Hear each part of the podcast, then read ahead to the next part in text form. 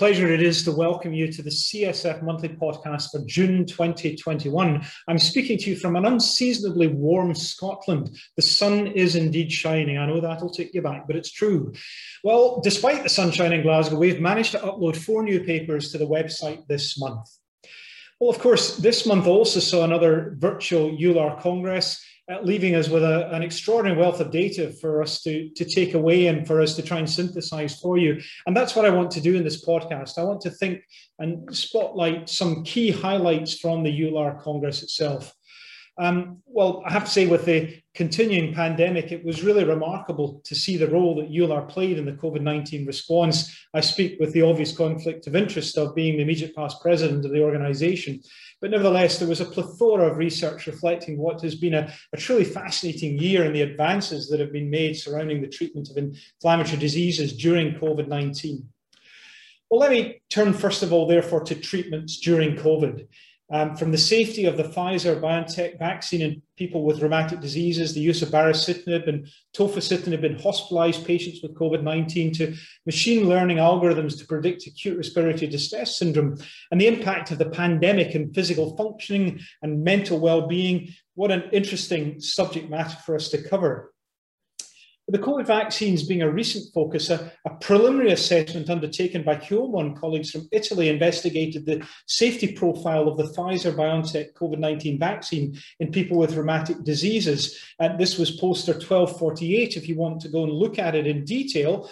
Um, it was a, an interview of 27 patients, um, and then 35 subjects complained of an adverse events after first vaccine dose. The take home message from this poster was that the BioNTech COVID 19 vaccine was as safe in rheumatic disease patients as in healthy subjects. So that's a, at least a, a, a top line summary for you to give to patients who maybe pose that question to you. What about COVID itself? Well, Friedman and Vasquez from Mexico presented a poster on the use of baricitinib and tocilizumab for the treatment of moderate to severe COVID 19 in hospitalized patients. And this uh, underlined that treatments effective in rheumatoid and, and other musculoskeletal diseases may be effective in treating COVID 19. Um, if you look, for example, at poster 1233 on, on the Friday day of presentation, patients hospitalized due to COVID 19 associated pneumonia and or respiratory failure requiring supplemental oxygen or invasive non-invasive assisted mechanical ventilation were analyzed 11 patients were treated with tocilizumab, 30 patients received baricitinib, and the take home here was that baricitinib was significantly associated with better outcome that was manifest as discharge due to improvement with significantly shorter hospital stay. Uh, moving now to an interesting study from Izadi and, and, a group of international colleagues who aim to develop a prediction model to identify risk factors associated with ARDS in people with COVID 19 and pre existing rheumatic diseases using data from the COVID 19 Global Rheumatology Alliance. Um, machine learning algorithms to predict COVID 19 acute respiratory distress syndrome in patients with rheumatic diseases. Uh, the, the GRA, quite an extraordinary I guess, social media connected group of investigators from around the world. Uh, and the take home learning here was that a machine learning model uh, predicted the onset of ARDS with 81% sensitivity using baseline information obtained at the time of COVID 19 diagnosis. So clearly, this needs further investigation, but it's certainly a very interesting use of modern bioinformatic technologies with clinical and other relevant data sets to start looking at potential outcomes. Validation, however, is always going to be the, the key here. But this was a gradient boosting machine algorithm. Who knew? But it's very interesting, and hopefully, this will be validated in due course.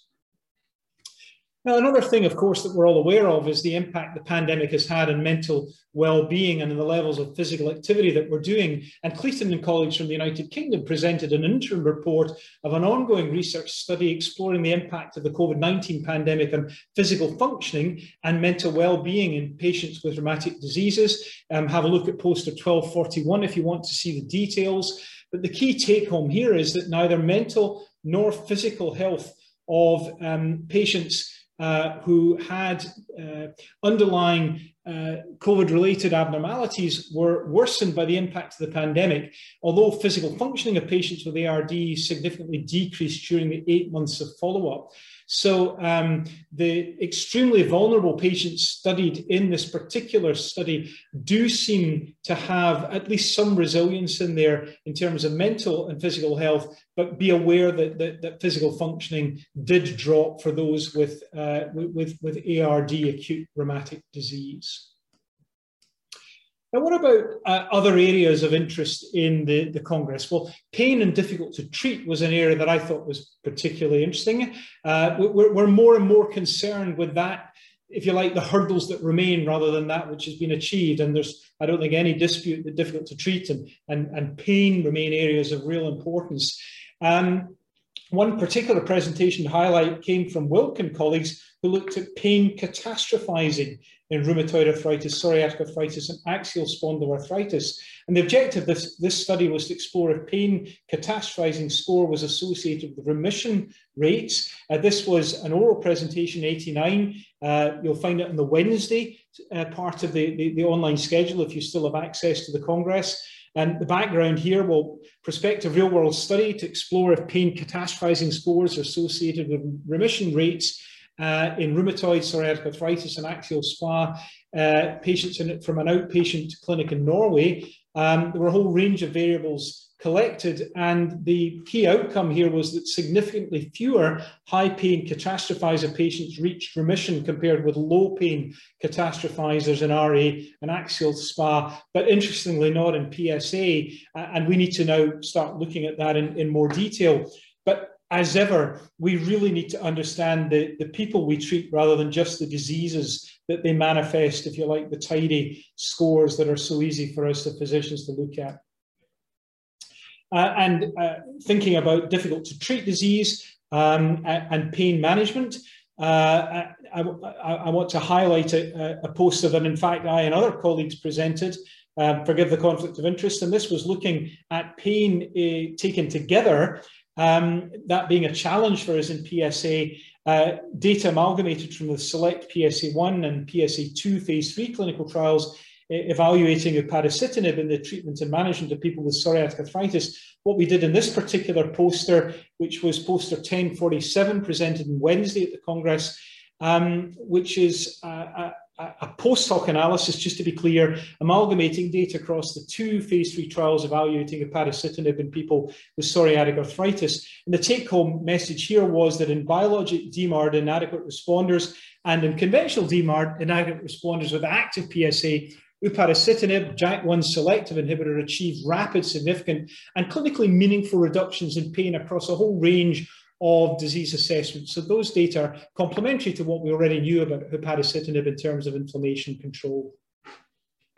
Specifically thinking about difficult to treat, well, a whole range of posters at the Congress. I'm going to highlight one from Hirano and colleagues from Japan, who looked at a retrospective cross-sectional uh, analysis to evaluate incident rates of difficult to treat patients with rheumatoid. This was poster um, 450, again shown on Wednesday. Uh, you'll be aware that we've recently proposed a definition of difficult to treat RA, and this was a respective cross-sectional single study centre uh, using the Toyohashi RA database to evaluate incidence rates of difficult to treat RA in Japan. Um, and it, it, turned out that uh, a range of patients, 9% or so people had difficult to treat if they'd received more than or equal to one biologic or targeted synthetic DMARD. This rises to 40%, give or take, difficult to treat RA in patients who have received two or more biologic targeted synthetic DMARDs. And these patients tend to be older, have significantly greater RA duration, concomitant prednisolone use, and higher disease activity at the time of starting their biologic or targeted synthetic DMARD. Maybe that seems intuitive, but starting to recognize those patients and their importance in clinical practice, I think, is the beginning to find solutions for them. Um, there was also, as you would expect, a stream of clinical data in RA, PSA, and other indications. I'm going to start with the select PSA 1 and 2 PSA 3 phase 3 trials, um, in which uh, uh, Thierry Sornasse and colleagues explored immunologic pathway modulation by upadacitinib. Again, conflict of interest here, I was involved in this analysis. But it's a really fascinating study. We looked at immunologic pathway using Olink technologies in people receiving upadacitinib 15 milligrams um, despite treatment with non-biological biologic DMARDs in the context of clinical response and non-response. And the key take-home message here is that upadacitinib uh, showed down modulation of plasma protein biomarkers associated by inference with T cell myeloid, interferon, IL-6 and TNF pathways in both biologic DMARD and conventional DMARD inadequate responder groups. Um, they, these effects are broad and they probably arise from direct and indirect inhibition of the adaptive and innate immune response compatible with the expected mode of action of this drug. And the idea, of course, is the more we understand about how drugs work, the more likely we are to understand how those drugs will, in the long term, be targeted to the right recipients. Um, next, a, a study from Baldi and colleagues uh, from Siena in Italy, looking at the short-term efficacy of baricitinib in reducing synovitis score, this time using composite semi-quantitative um, ultrasound synovitis score. This was poster 661. Bottom line is that using ultrasound, you're able to significantly uh, evaluate impact of baricitinib.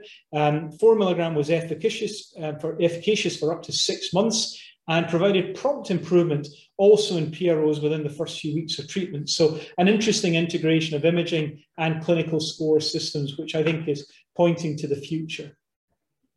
Um, Xenofon Baraliakos and colleagues undertook a post-hoc analysis to evaluate the effect of filgotinib on spinal lesions over 12 weeks in the Tortuga trial, uh, which evaluated, uh, amongst other things, MRI data and spinal inflammation and structural lesions. And the, the take-home message here, well, this is the first placebo-controlled trial to demonstrate a decrease in inflammatory activity with filgotinib on spinal vertebrae and posterolateral elements of the spine facet joints using MRI-based analysis, exciting integration of imaging with clinical outcomes.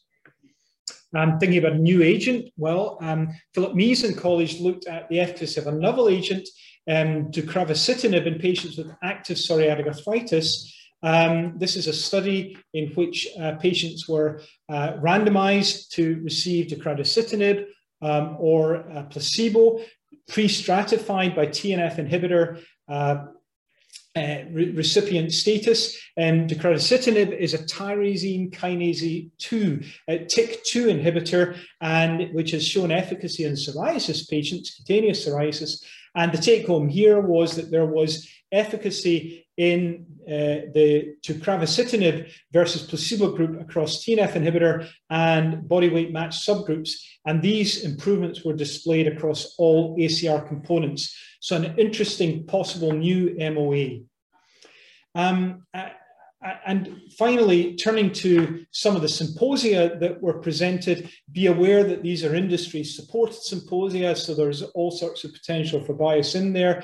Although the, the, the EULAR filters do ensure a very high academic standard in the presentation. A couple of thoughts here. Um, the, the, the, the CSF session, which was uh, supported by Lilly entitled Cytokine Signaling Blockade. I would direct you to have a look at that eminent faculty, including Paul Emery, John O'Shea, John Isaacs, uh, Rieke Alten, uh, a really interesting in-depth discussion of the JAK-STAT pathways and mechanism of action. So there's, there's real insights there, and I would suggest you go and have a look at that. Um, and also, again, declaring the conflict to CSF symposium, on this occasion supported by AbbVie, uh, looking at management of patients, but again, a very eminent faculty, including um, Len Calabrese, Kimme Hyrich, Robert Landewé, Chris Edwards, again looking at what we've learned around the, uh, the COVID-19 global registries in the RA COVID era. Uh, again, I refer you to that uh, really rich in content and insight. So um, I hope you will find all of this interesting, please do go to the cytokinesignaling.com website for full EULAR coverage if you missed it. Don't forget uh, the June edition of publications have also been uploaded onto the website.